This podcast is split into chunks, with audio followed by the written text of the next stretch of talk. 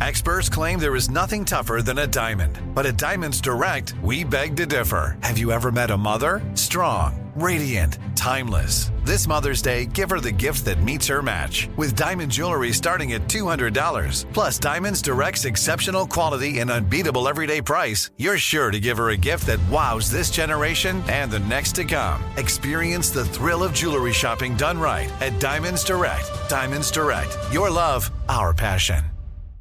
Bean Dad, The Dress, 30 to 50 Feral Hogs. If you knew what any of those were, you spend too much time online. And hey, I do too. 16th Minute of Fame is a new weekly podcast hosted by me, Jamie Loftus. And every week we take a closer look at an internet character of the day. Who are they? What made them so notorious? How did the internet or the algorithm choose them? And what does a person do when they're suddenly confronted with more attention than the human psyche can handle? Listen to 16th Minute of Fame on the iHeartRadio app, Apple Podcasts, or wherever you get your podcasts. Hi, guys. Nancy Grace here, host of podcast Crime Stories with Nancy Grace. I've dedicated my life to fighting crime and helping crime victims. For a decade, I prosecuted violent felonies. Every day is a mission. Every day is a chance to stop crime and keep one more person safe. Listen to Crime Stories with Nancy Grace on the iHeartRadio app, Apple Podcasts, or wherever you get your podcast. The Therapy for Black Girls podcast is your space to explore mental health, personal development, and all of the small decisions we can make to become the best possible versions of ourselves. I'm your host, Dr. Joy Harden Bradford, a licensed psychologist in Atlanta, Georgia, and I can't wait for you to join the conversation every Wednesday. Listen to the Therapy for Black Girls podcast on the iHeartRadio app, Apple Podcasts, or wherever you get your podcasts. Take good care, and we'll see you there. From the studio who brought you the number one podcast, The Piketon Massacre, this is Death Island. Just a few miles off the Thailand coast, the island of Koh Tao looks like a postcard. It's almost like if you were going to imagine a paradise island or draw a picture of one, that's what Koh Tao looks like. Young tourists from all over the world visit the pristine beaches and crystal clear water. But underneath the surface lies something sinister. In the last two decades, dozens of tourists have died mysteriously on the island. A dark cloud has come over the island and cast its shadow. Death, mystery, and danger. I'm journalist Connor Powell. Even while making this podcast, another death on the island just happened. One thing is certain in this beautiful place, no coast is clear. This is Death Island. That's like murdering someone in Times Square and saying there's no witnesses. Production of KT Studios and iHeartRadio.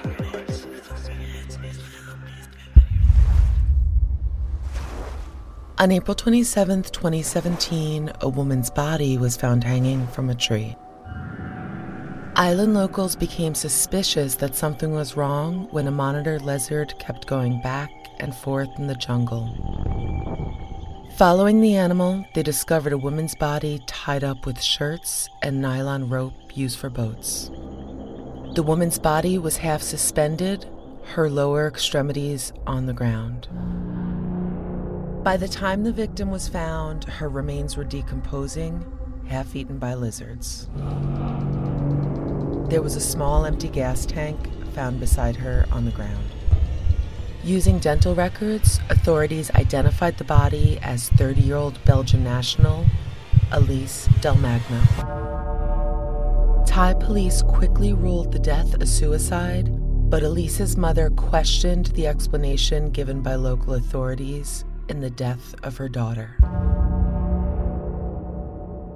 Welcome to Death Island, a production of KT Studios and iHeartRadio.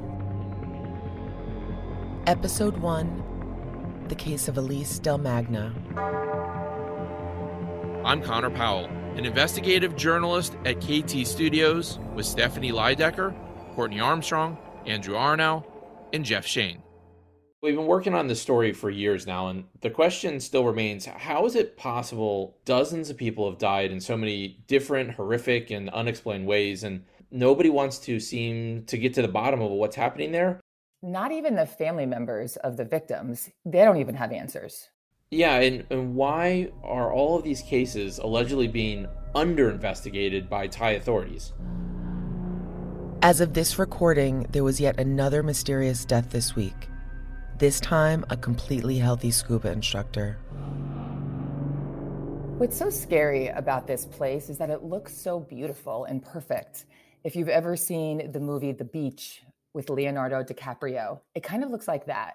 And it attracts young people who want to backpack and go on adventure, despite the fact that it's incredibly dangerous. What we didn't know until we started working on this story is that there are a lot of people who are trying to keep anybody from talking about what's happening on Koh Tao. This island has a nickname of Death Island for a reason. It makes it dangerous to talk to people. It makes it dangerous to even do this podcast. But why? Is there a cult, a serial killer, or a cover up? One of the people that I was able to talk to was a friend of Elisa's, and she didn't want to be recorded. She was very hesitant, but you know, she told me that anything that helps bring some light to the mystery of how Elise died on Koh Tao, you know, she would be willing to help. And so we exchanged a lot of messages over the course of several weeks. But her friend described Elise as somebody who was a free spirit, somebody who was just really kind, really uh, happy. She said she had a lot of friends. She loved to travel. She loved life. Elise Magna was born and raised in Belgium. In looking at her photos, you can see she's incredibly fit, athletic, and has gorgeous brown hair and a large smile. She described Elise as somebody who was really interested in spiritualism and meditation. And it started out as sort of an interest, but it grew over time. And then Elise's friend told me she went to Thailand first to do an internship in yoga. And then she decided she wanted to go back to Thailand to live there and she'd always wanted to live abroad and it was it was sort of the spiritual connection that really drew Elise to Thailand. She went to meet a group of people that you know I, I think we would describe it, I think most people would describe it as sort of a cult. And it started with a communication when Elise was in Belgium and then she went there and she joined this group. We got a hold of an ex boyfriend of Elise's who traveled with her to Thailand. For his safety and privacy, we will not reveal his name. It's one thing I didn't expect when we started this project was just how unwilling a lot of people connected to Koh would, would be with regards to talking. So we've reached out to a lot of people connected to Koh Tao, family members who've lost loved ones, friends who've lost loved ones, and just people who've lived on the island over the course of the last 20 years. And what we keep coming up across is really an unwillingness to talk. A whole bunch of people who lived on the island are scared to talk. They're scared of the Thai mafia, they're scared of Thai officials. And the other thing that really surprises me is they're scared of being harassed online. And this is something that we keep coming across when I've spoken to people or spoken to friends of friends is there has been an online attack of anyone who talks negatively about Koh Tao for years now. People speaking anonymously will be common in this podcast because, frankly, it's dangerous to talk. Can you just tell me a little bit about who she was as a person and how you knew her? I met Elise on a Tantra Festival, and uh, she was a very remarkable person. Elise was a dancer, and um, she loved to, to move. She had a very light kind the way she walked and, and talked, like she would have wings. I used to call her an angel. Can you talk a little bit about what drew her to a place like Thailand personally? She graduated the School of Bioenergetics and she was working as a healer, a professional healer and therapist. And she was giving session to people from all around the world. And Thailand was the place where a lot of spiritual people used to meet. And uh, this was like a hub for for tantra community and for yoga schools. We went there together on an island, Koh Phangan, and, and stayed there for, for some months. While in Phangan, Elise joined a tantric community called Sacred. This group was an offshoot of the Sai Baba cult and was led by self described guru Raman Andres. For a little more than a year, Elise studied with Raman Andres on the island of Phangan, about a two hour ferry ride from Koh Tao. At some point in 2017, Elise decides to leave Phangan and flee Sacred. Here's Andrew and Connor. And you're referring to Sacred, which is kind of splinter sect of a Sai Baba religion or cult, if you will. Yeah, exactly. This group that was not on Koh Tao, but was on another island in the sort of Gulf of Thailand area. And that's where Elise spent a long period of time. She apparently got very into this group. And over a period of time, Elise just stopped communicating with people, with her friends back in Belgium. She closed her Facebook account. She just sort of cut herself off from everybody, from her friends. But it's it's definitely a cause for concern anytime somebody leaves their home, goes to another country, and then cuts off communication. Then over time, Elise came to the realization that she needed to get out of this group, out of this cult. And that's when she flees. That began a sequence of horrible and unfortunate events, ultimately leading to her demise and some really puzzling questions. Here's Stephanie. What's particularly odd about her story is that Elise was actually set to leave Koh Tao. In fact, she already sent her bags back to the mainland and was slated to return home. However, sadly, she never made it there. And, you know, as we know, her lifeless body was found on April 2017, hanging in the jungle, half eaten by lizards. That is an unspeakable crime that somebody committed. Police determined it was a suicide, but Elise's parents had serious doubts from the beginning. Elise showed no signs of depression, there was no note left, and why would Elise send her bags home if she planned on taking her own life?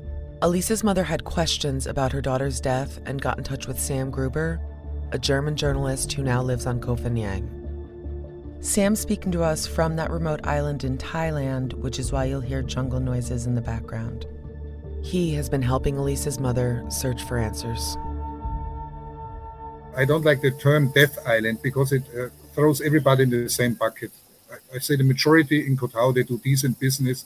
It's one of the most beautiful remote islands in the world but we cannot deny that we had uh, severe cases. We had murders, rapes, people disappeared for good, and in such numbers that there must be some suspicion and it must be allowed to ask questions. And this is how I see it. There's something wrong. Sam has uncovered more details about the circumstances surrounding Elise's death. She uh, is a, a, very tragic case because she was a extraordinary beautiful woman, very smart from a, a great background in, in Belgium and she moved to uh, Koh Phangan, which is the neighboring, the bigger island, and then she came uh, in, into this uh, uh yoga uh, spiritual scene.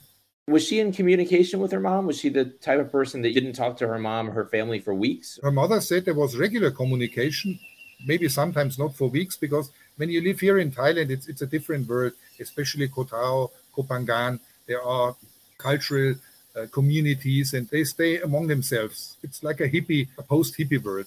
And when she uh, finally decided to go back uh, to her parents and, and turned it back to Thailand, then she booked the boat. And there is a boat from Koh Phangan which stops over in Koh Tao. And from there, it continues to the mainland Chumphon, which is further up north.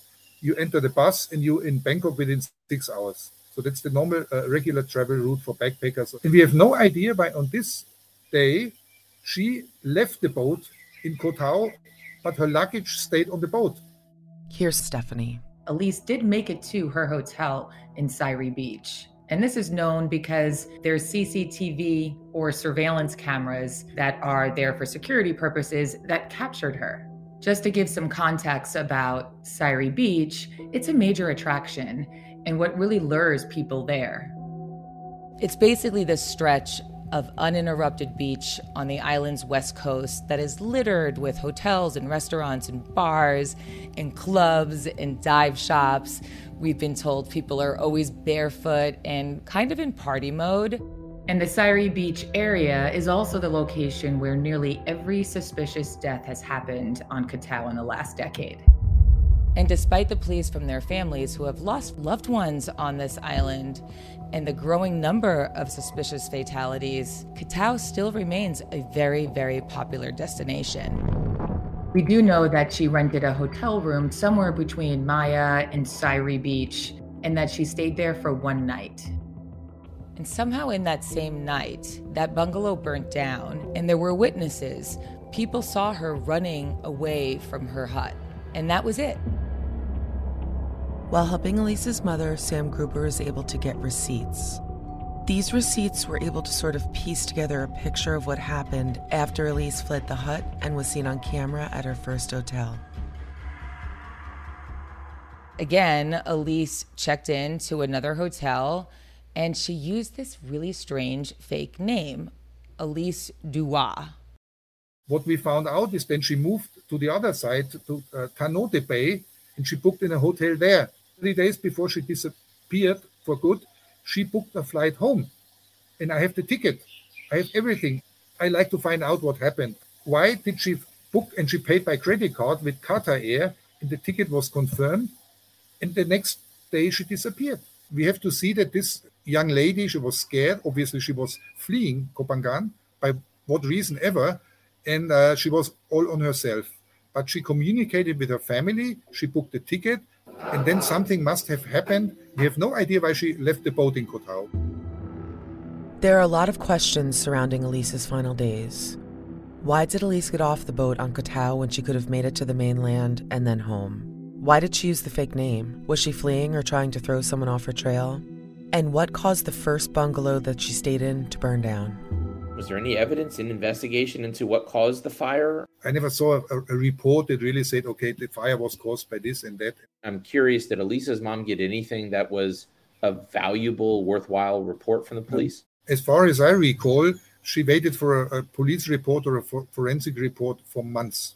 When I talked to her, she was always upset because she, she had no information and she she didn't have much help by the Belgian embassy in Bangkok either. She felt lost and alone.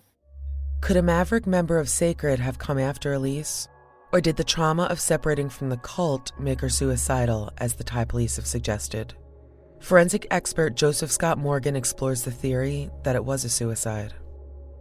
Elise was found, I believe, hanging, wrapped in t shirts next to an empty gas can. How common is it when forensic investigators discover bodies for them to be covered if they're ruled a suicide? Well, it all depends on who the individuals were that discovered her, and it all depends on where the covering is. Okay. So let's just take what we refer to as face covering, which is a manifestation that you see in homicides and also to a certain degree in suicides too. And generally, that indicates a level of intimacy um, you see it in families many times, or, or in the sense of a homicide that involves an intimate. Okay. Because the psychology that's behind all this is kind of fascinating. If they do face covering, even after they're dead, the perpetrator is staring at the body. They have the appearance, the dead will have the appearance that they're staring back at them. Makes people very uncomfortable. So they'll cover the face. Then you have a group of people that will cover bodies uh, in order to conceal bodies. That's completely different different can of worms at that point because you're you you're dealing with somebody that if they're trying to conceal a death, first off, as an old death investigator, you know the first thing I'm thinking is that they're the perpetrator. They've brought about the death. And so that's one of the things that you would begin to think about when you're looking and trying to profile the individual. You know, why why why in the world would you would you have clothing covering a body? I've read a couple of things relative to Elise where uh, some had said that she was suspended from a tree. Some have said she was laying down, and some said that there was a partial suspension. Now there are there are deaths involving partial suspensions.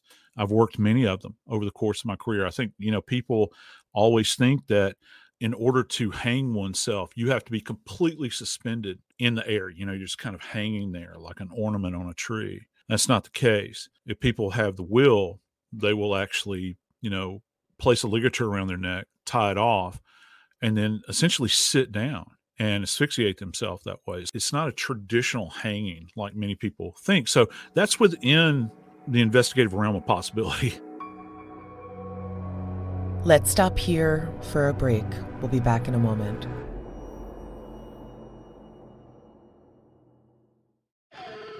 Bean Dad, The Dress, 30 to 50 Feral Hogs. If you knew what any of those were, you spend too much time online. And hey, I do too. 16th Minute of Fame is a new weekly podcast hosted by me, Jamie Loftus, where every week I take a closer look at an internet character of the day. Who were they? What made them so notorious? Why did the internet choose them? And what does a person do when they're suddenly confronted with more attention than the human psyche can handle? I'll be talking to internet historians, experts, and yes, the main characters themselves to get a fuller picture. Because I think that even outside individual experiences, a character of the day tells us something about how the internet worked at that time and how the attention economy developed into the freaky three headed dragon it is today. Together, we probably won't be able to properly log out, but we can take a walk down scary internet memory lane and see one day a little more clearly. Listen to 16th Minute of Fame on the iHeartRadio app, Apple Podcasts, or wherever you get your podcasts. The Therapy for Black Girls podcast is an NAACP and Webby Award winning podcast dedicated to all things mental health, personal development, and all of the small decisions we can make to become the best possible versions of ourselves. Here, we have the conversations that help Black women decipher how their past inform who they are today and use that information to decide who they want to be moving forward. We chat about things like how to establish routines that center self care, what burnout looks and feels like, and defining what aspects of our lives are making us happy and what parts are holding us back. I'm your host, Dr. Joy Harden Bradford, a licensed psychologist in Atlanta, Georgia, and I can't wait for you to join the conversation every Wednesday. Listen to the Therapy for Black Girls podcast on the iHeartRadio app, Apple Podcasts, or wherever you get your podcasts. Take good care, and we'll see you there. Are you ready to fight back against crime? Hi, guys. Nancy Grace here, host of podcast Crime Stories with Nancy Grace. I've dedicated my life to fighting crime and helping crime victims. For a decade, I prosecuted violent felonies, personally investigating, prosecuting, and covering literally thousands of cases. It's so easy to think it will never happen to me or my family, but that is simply not true. Every day on Crime Stories with Nancy Grace, we shine a light on unsolved homicides, heat up cold cases, and help find missing people, especially children. We speak with family members, investigators, CSI, reporters, and experts in every field. Every day is a mission. Every day is a chance to stop crime and keep one more person safe. Listen to Crime Stories with Nancy Grace on the iHeartRadio app Apple Podcasts, or wherever you get your podcast.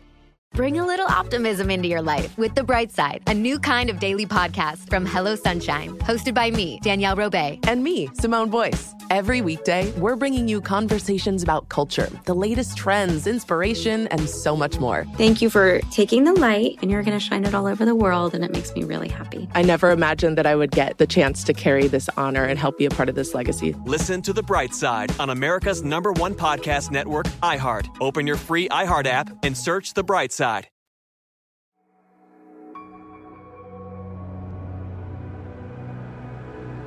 Forensic expert Joseph Scott Morgan has a lot of questions regarding the investigation that the Thai police carried out.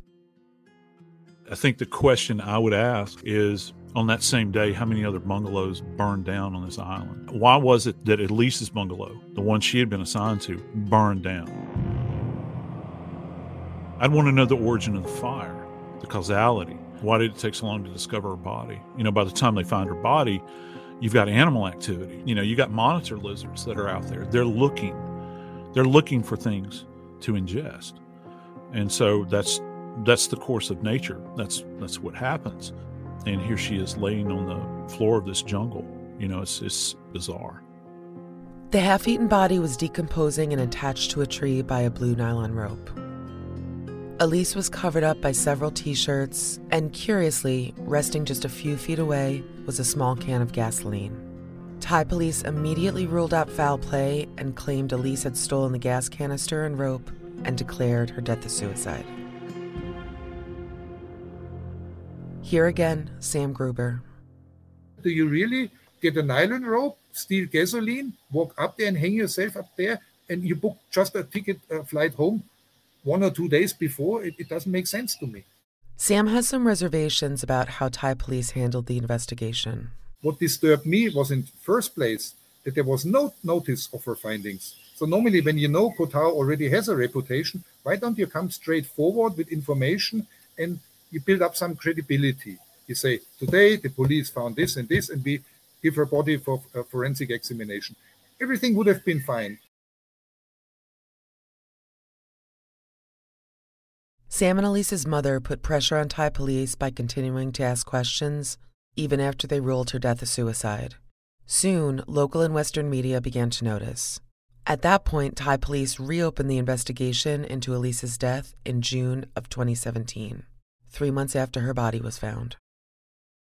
It was actually me coming back and rolling the first stone, and then the whole thing blew up. And weeks later, suddenly the biggest police came in a helicopter and started to investigate a case, which was actually the, the, the spot of the findings, the crime scene. There was nothing more to be found.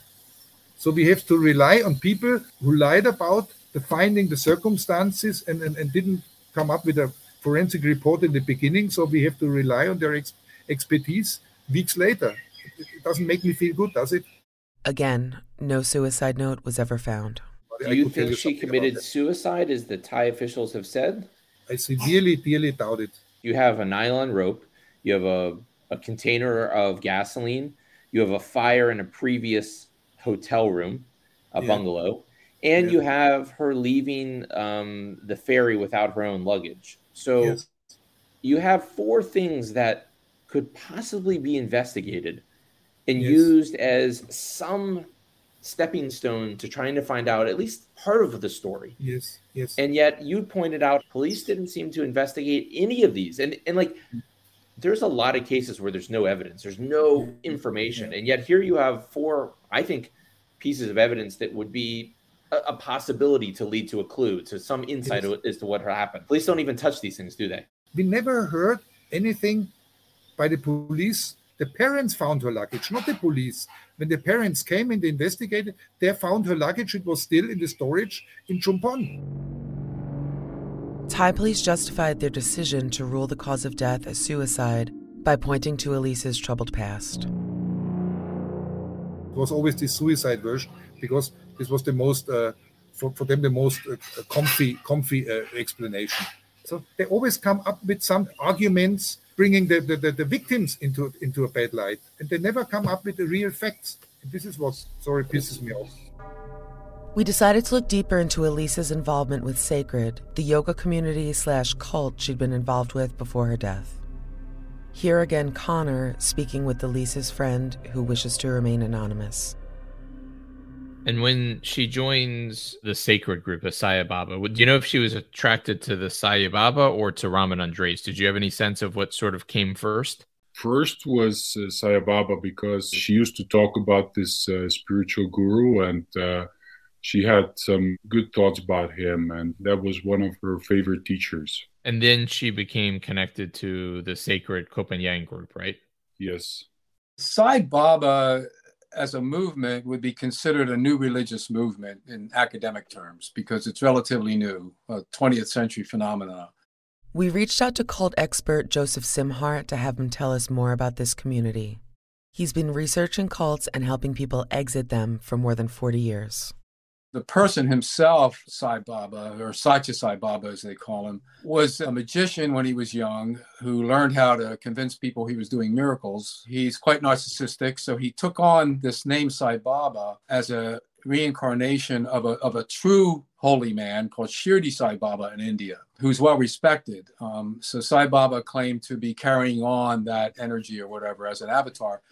And being Sai Baba came to view himself and sell himself off, off as the avatar of the age. In other words, he was Christ for Christians, the Imam Mahdi for Muslims, the 10th avatar for Hindus, um, all rolled up into one guy, you know, with a bushy haircut. And he um, gathered a large following, very popular in India, uh, millions of followers. The Sathya Sai Baba organization reported in 2010 that there was an estimated 1,200 centers in 26 countries around the world. Sai Baba supposedly transferred this guru avatar energy and franchise rights to Raman Andres. Raman Andres' group promoted itself as the local Sathya Sai Baba sect, and in 2016, Elise was deeply involved with Sacred and growing close to Andres. Connor asked Elise's friend what he thought of Sacred. You had some reservations about the way that group operated or way the, the leader operated, right?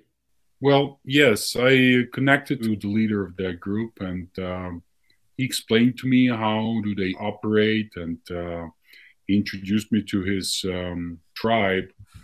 But when, as soon as I started asking questions, he became very nervous, and he didn't want to me to expose him in any way in front of his disciples. So he very soon asked me to leave. Later on, I heard that he's been using some hypnosis on people just to get them to do what he wants. And I could see how some people were blindly uh, believing in him. Two other people told me that his group was, while it included men, it was almost overwhelmingly young women sort of searching for stuff. Is it a fair characterization? Yes, there were there were women at his place when I was visit, visiting him and he told me that he likes to have those girls, and he was bragging about it a lot. Did you think it was a healthy environment for somebody? Well, I could feel that there was something fishy around that because I've seen different uh, spiritual teachers there and and around the world, and uh, you can feel if someone is genuine and doing it from his heart, then um, this guy was more like a narcissist. He was uh, mostly focused on himself and really uh, wanted others to admire him. And I could feel that his intention wasn't quite pure. Did you ever say anything to Elise or express your concerns about Raman Andres? We didn't have much uh, time to talk about it, but um, I would probably have to warn her more about this guy, which I didn't and I, I regret that. Obviously, she fell for him. They were in love. I don't know both sides, but she definitely was. And she was living there. And they had some severe uh, trouble in, in, in, obviously because she ran away, but she was deep in this circle.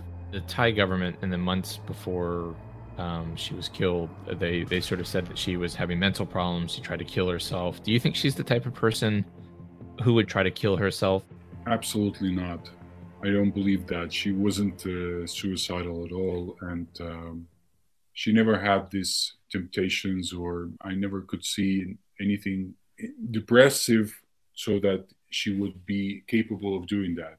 But when I heard uh, the news that uh, she probably killed herself, that was like a nonsense. I couldn't believe that because it didn't make any sense. Knowing Elise, um, I never believed that she would be a suicidal.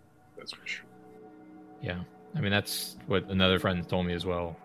Absolutely. Let's stop here for another break.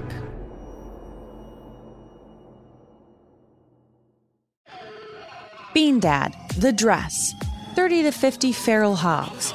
If you knew what any of those were, you spend too much time online. And hey, I do too. 16th Minute of Fame is a new weekly podcast hosted by me, Jamie Loftus, where every week I take a closer look at an internet character of the day. Who were they? What made them so notorious? Why did the internet choose them? And what does a person do when they're suddenly confronted with more attention than the human psyche can handle? I'll be talking to internet historians, experts, and yes, the main characters themselves to get a fuller picture. Because I think that even outside individual experiences, a character of the day tells us something about how the internet worked at that time and how the attention economy developed into the freaky three headed dragon it is today. Together, we probably won't be able to properly log out, but we can take a walk down scary internet memory lane and see one day a little more clearly. Listen to 16th Minute of Fame on the iHeartRadio app, Apple Podcasts, or wherever you get your podcasts. Are you ready to fight back against crime? Hi, guys. Nancy Grace here, host of podcast Crime Stories with Nancy Grace. I've dedicated my life to fighting crime and helping crime victims. For a decade, I prosecuted violent felonies, personally investigating, prosecuting, and covering literally thousands of cases. It's so easy to think it will never happen to me or my family, but that is simply not true. Every day on Crime Stories with Nancy Grace, we shine a light on unsolved homicides, heat up cold cases, and help find missing people, especially children. We speak with family members, investigators, CSI, reporters, and experts in every field. Every day is a mission. Every day is a chance to stop crime and keep one more person safe. Listen to Crime Stories with Nancy Grace on the iHeartRadio app Apple Podcasts, or wherever you get your podcast. The Therapy for Black Girls podcast is an NAACP and Webby Award winning podcast dedicated to all things mental health, personal development, and all of the small decisions we can make to become the best possible versions of ourselves. Here, we have the conversations that help Black women decipher how their past inform who they are today and use that information to decide who they want to be moving forward. We chat about things like how to establish routines that center self care, what burnout looks and feels like, and defining what aspects of our lives are making us happy and what parts are holding us back. I'm your host, Dr. Joy Harden Bradford, a licensed psychologist in Atlanta, Georgia, and I can't wait for you to join the conversation every Wednesday. Listen to the Therapy for Black Girls podcast on the iHeartRadio app Apple Podcasts, or wherever you get your podcasts. Take good care, and we'll see you there.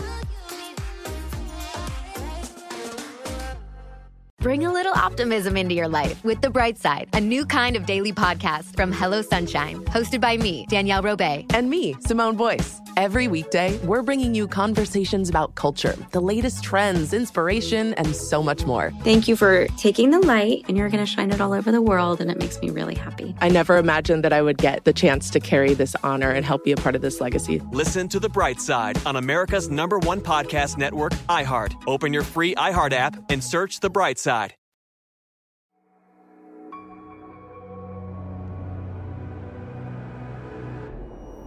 It seems the more we dig into Elise's story, the more questions we have about what the Thai police did or didn't do during the investigation. Everything about Elise's death screams, you know, red light, something's not right here, something's really wrong. Both fleeing a cult on another island, why she stopped off in Koh Tao, why she was in one bungalow that burnt down, and then checked into another hotel bungalow under a fake name? And then how did she end up in the sort of hills and mountains, the non touristy part of Koh Tao? And what is a canister of gasoline doing there? Why is there blue nylon rope there? And how does she die? There's a lot of questions surrounding why Elise left Sacred. It's a cult. There's no doubt about it. She was so much in there. It's like brainwashing. I went into the guy's history, this uh, Guru Ramnet, and uh, uh, I don't think he's a nice guy. He, he, he fled, he escaped because he felt the heat, and never ever anybody heard of him again. So the whole story is very mysterious, and the police never investigated. The parents of Elise thought he might have been involved somehow, and I don't know whether somebody follows her to Koh Tao, burns down a bungalow. Is there any feeling or suspicion based on the people you talked to, understanding the dynamics that somebody from the cult that she was a part of and was spending time with it, they had any role in her death? They could have at least checked the, the, the footages from the from the videos and, and see whether this guy was following her. But it was all too late. Thai police they can work very very well. I've seen cases they solved in in extreme professional manner. But in this case, I think it was another body. Oops, and they, they wanted to keep it low. They wanted to keep a low level, and it didn't work out again. It always backfires. Because of the way the Thai police conducted the investigation, the window to obtain evidence of foul play appears to have closed. If Elise wasn't suicidal and she was fleeing the cult, could someone from Sacred have played a part in her death? Here's Andrew speaking with cult expert Joseph Szimhart. given that this is right after she left Sacred, one would assume she's trying not to be found from them. How common is it when people are leaving groups like this that they need to actually run away and hide? And how common is it for people that leave groups like this to end up dead? Yeah, no, it's not common. It might be more common in, in some types of groups to want to hide for quite a while. When some groups will go after you, it's kind of like you know turning your back on the mafia. And if you become a snitch or say anything, you're walking dead. You know they will come after you and hurt you some way. Uh, so that's true of a lot of cults. So the majority of these new age groups or Bible cults or whatever aren't going to necessarily attack you in any really harsh way. It really depends on the group, and it depends what kind of secrets you know about the group if, for instance, this young woman, Elise, if she knew some secrets about this guru and she said, listen, I'm tired of your bullshit, I'm going to tell people, well, there might have been something that, that he didn't want leaked out and something could have happened. You know, that would be one way to look for a motive. Could Elise have known a secret about Raman Andres or of Sacred that the guru didn't want getting out to the public? Here again, Connor and Andrew. Does Sai Baba have a history, this sect, or in large, historically across the entire cult? Do they have a history of violence against people who leave? It's not known as a Sai Baba cult trait to go after ex-members. A leader might not say attack attack that man. The devotees might be so fanatic that they don't want their leader to be hurt. So you can have a uh, maverick person just on their own go after you for criticizing the guru. So that's always a danger over recent years, a dark cloud has uh, come over the island and cast its shadow, which is sadly one of death and actually, I think, danger really for, for youngsters. And if I was in my 20s now and a backpacker and thinking about going to Thailand, I may think twice about going to Koh Tao simply because of its recent history. Here again, Connor, Andrew, and Stephanie. So I guess the thing that's so troubling about Elise's death is just there really isn't sort of a scenario you can paint that says, okay, this is logically how she ended up dying. It's clear, I think, if you look at the evidence, that she didn't commit suicide. So, how did she end up being dead? Was she killed by somebody? Was it somebody connected to the cult? Was it somebody connected to the island? If you paint the scenario that she was fleeing the cult and that somebody from the cult essentially tracked her, followed her, and that that was the person who killed her on the island. The problem with that scenario is that that takes some local knowledge, right? Like to be able to dump the body up in the mountains, the hills, the sort of off the beaten track of Koh That doesn't strike you as somebody who's coming from another island who may or may not know Koh at all. Because a lot of the stuff that was used in her death, if we believe it wasn't a suicide, you know, does seem to come from the local community there.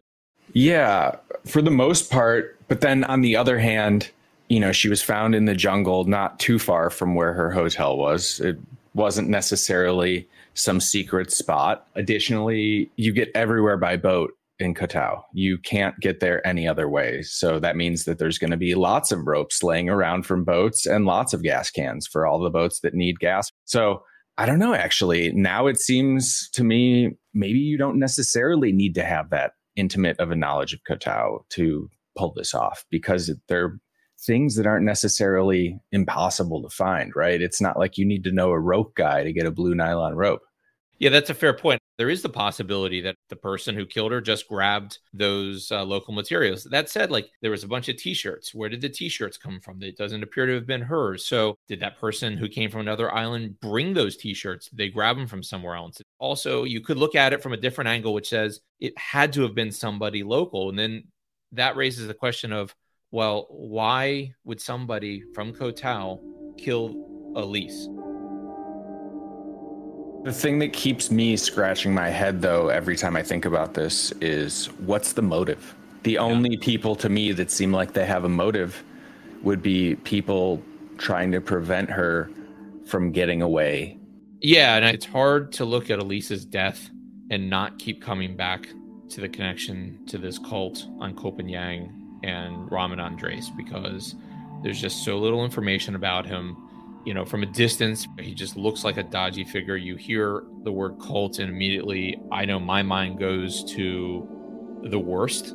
And so my mind keeps coming back with Elise's death to what role did Raman Andres play in this? We know that the cult leader fled Thailand very shortly after Elise's death, and once police started asking questions, now, he, he, claims no interaction or yeah, no, I mean that's you an no reason awfully convenient time for a visa run.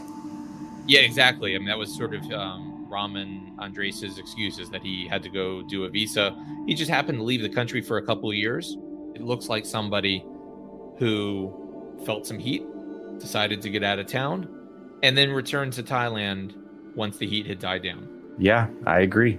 I, it looks awfully suspicious. And we've tried a few times reaching out to him via email, um, yet to hear anything back. But I think the point that we've heard from others, and this needs to be stressed, is that there isn't really any evidence that this cult on Phangan with Raman Andres has a history of violence that would lead you to think like, yeah, of course they could kill Elise while she's fleeing them. There are other people who have left the cult, and there doesn't appear to have been any deaths connected. It still leads with too many unanswered questions. After hearing everything about Elise's death, her personality, the forensic, I still feel like we don't have any real concrete answers. I hope as we go through this process, looking at all these deaths and these cases on Koh Tao, I hope that somewhere we are able to answer some questions. The families and the loved ones, the friends of these people who have died on Koh Tao, they deserve it. But I can tell you, looking at the data, looking at all the research, talking to people, every time we get a little bit of information on Koh Tao, more questions seem to spring up. What do we not know about her that is important to her story? Not her death.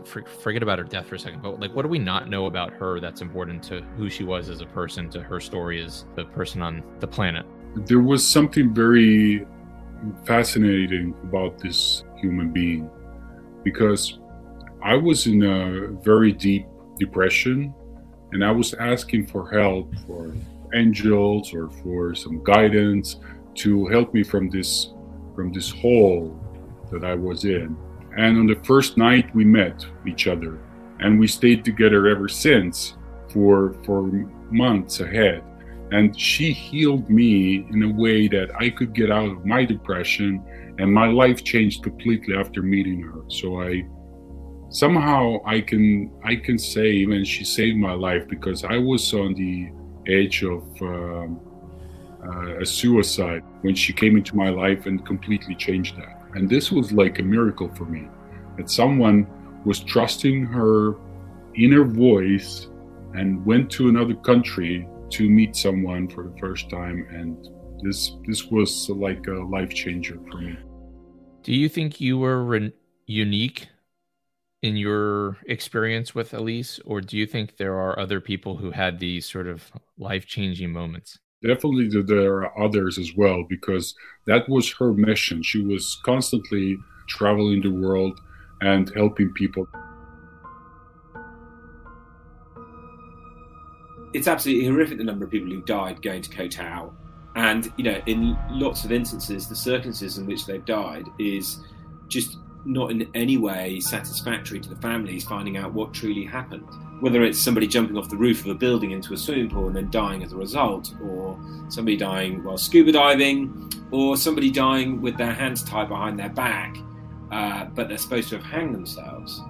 You know, all of those deaths are absolutely tragic and it must be awful. As so much, so much with this investigation, there's a lot of heat, but not a lot of light. I know from speaking to the families myself, it's just not good enough not to know what happened, and you just want to know the truth. And the questions won't ever stop unless you've got confidence in the authorities to get to the bottom of it. I will just continue to dig away and, and get more and more, and hopefully I can at least find the truth, and, and uh, we think we know who's to blame. Yeah. Um, it's just a matter of uh, pinpointing it. Getting justice will be another issue. The problem is that on Koh Tao, there's dozens of questionable deaths that straddle the line, dozens of lost souls whose families are looking for closure. If you have any information about Elise Dallemagne, please contact us at producers at kt-studios.com. Death Island is produced by Stephanie Lydecker, Connor Powell, Andrew Arnow, Jeff Shane, Chris Caccaro, Gabriel Castillo, and me, Courtney Armstrong. Editing and sound design by Jeff Twa. Music by Vanacore Music. Death Island is a production of iHeartRadio and KT Studios. For more podcasts from iHeartRadio, visit the iHeartRadio app, Apple Podcasts, or wherever you listen to your favorite shows. Bean Dad, The Dress, 30 to 50 Feral Hogs. If you knew what any of those were, you spend too much time online. And hey, I do too. 16th Minute of Fame is a new weekly podcast hosted by me, Jamie Loftus. And every week we take a closer look at an internet character of the day. Who are they? What made them so notorious? How did the internet or the algorithm choose them? And what does a person do when they're suddenly confronted with more attention than the human psyche can handle? Listen to 16th Minute of Fame on the iHeartRadio app, Apple Podcasts, or wherever you get your podcasts. Hi, guys. Nancy Grace here, host of podcast Crime Stories with Nancy Grace. I've dedicated my life to fighting crime and helping crime victims. For a decade, I prosecuted violent felonies. Every day is a mission. Every day is a chance to stop crime and keep one more person safe. Listen to Crime Stories with Nancy Grace on the iHeartRadio app, Apple Podcasts, or wherever you get your podcast. The Therapy for Black Girls podcast is your space to explore mental health, personal development, and all of the small decisions we can make to become the best possible versions of ourselves. I'm your host, Dr. Joy Harden Bradford, a licensed psychologist in Atlanta, Georgia, and I can't wait for you to join the conversation every Wednesday. Listen to the Therapy for Black Girls podcast on the iHeartRadio app, Apple Podcasts, or wherever you get your podcasts. Take good care, and we'll see you there. Hello, from Wonder Media Network, I'm Jenny Kaplan, host of Womanica, a daily podcast that introduces you to the fascinating lives of women history has forgotten. We've always been intrigued by stories of disappearances, whether it's a fraudster from the 17th century who kept evading the authorities, or a novelist who taunted the Nazis and faked her own death. We all want to know what happened next. To find out, listen to Womanica on the iHeartRadio app, Apple Podcasts, or wherever you get your podcasts.